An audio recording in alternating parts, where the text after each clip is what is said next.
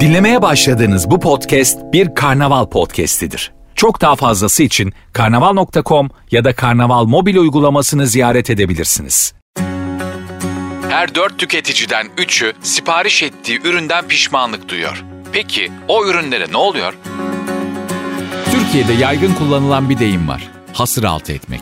Çoğu zaman olumsuz duygularımıza denk gelen her şeyi süpürüyoruz halının altına.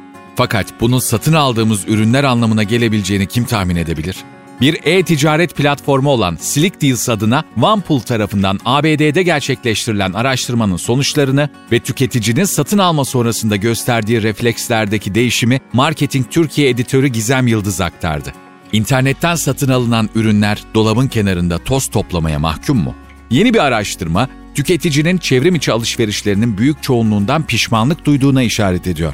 Fakat görünen o ki pişmanlıkla başa çıkmanın yolu iade değil. Veriler tüketicinin bu ürünleri bir daha asla göremeyecekleri bir yere sakladığını gösteriyor.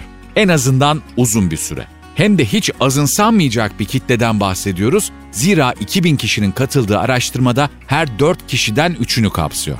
Bu pişmanlığın sebebini irdelediğimizde hayli tatmin edici yanıtlar çıkıyor karşımıza. Mesela ürünün beklenenden daha az değerli olması. Dijital dünyanın ışıltısından sıyrılırken değer kaybı yaşıyor bazı ürünler çünkü sunumdan ışıklandırmasına kadar büyük bir prodüksiyonun parçası aslında. Doğal olarak ürüne dair beklentiler artınca ve ürün tüketicinin elinde spotun altındaki gibi görünmediğinde hayal kırıklığı yaratabiliyor. Diğer bir pişmanlık sebebi ise üstümüzde eskitemememiz. Söylemi şık olsun diye üstümüzde eskitemememiz dedik ama aslında tam cevap beklediğimiz kadar sık kullanmamamız. Pişmanlık listesinin sonundaysa cüzdanın hafifliğinin ilk hissedildiği an var. Yani ilk etapta ürüne çok fazla para harcandığının hissedilmesi.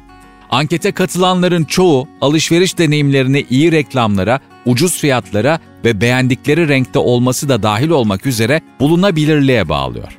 Sonuçlar ayrıca insanların hali hazırda sevmedikleri ortalama 15 ürüne sahip olduklarını işaret ediyor. Bu talihsiz satın alımlar, kullanımları sırasında çok erken bozulan elektronik cihazları, bedene tam oturmayan giysileri, sahte spor ayakkabıları ve rahatsız edici evcil hayvan yataklarını ve yüze uymayan maskeleri içeriyor. Şimdi başta anons ettiğimiz itiraflar kısmının detaylarına geçiyoruz.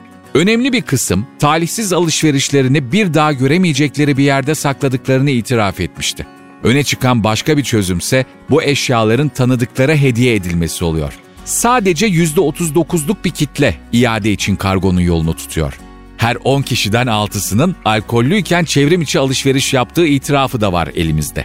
Ve bu alışverişi yapanların %83'ü genellikle aptalca ya da anlamsız olarak tanımladığı bir şeyler satın alıyor. Ortalama olarak katılımcıların her biri geçen yıl unuttukları 8 ürün sipariş ettiğini belirtiyor. Neredeyse her 10 kişiden 9'u siparişleri nihayet geldiğinde şaşıracak kadar unutmuş oluyor. Tabii içindekileri de. Öte yandan her 5 kişiden 3'ü teslimat sırasında gizemli bir şekilde kaybolan veya çalınan bir paketi olduğunu belirtiyor. Teslimatı geciken müşterilerin %72'si bunu umursamadıklarını ve beklemenin genellikle buna değer olduğuna inandıklarını söylüyor.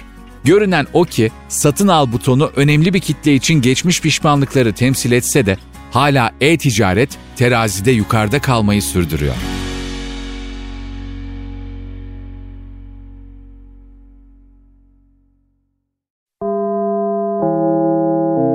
Dinlemiş olduğunuz bu podcast bir karnaval podcastidir. Çok daha fazlası için karnaval.com ya da karnaval mobil uygulamasını ziyaret edebilirsiniz.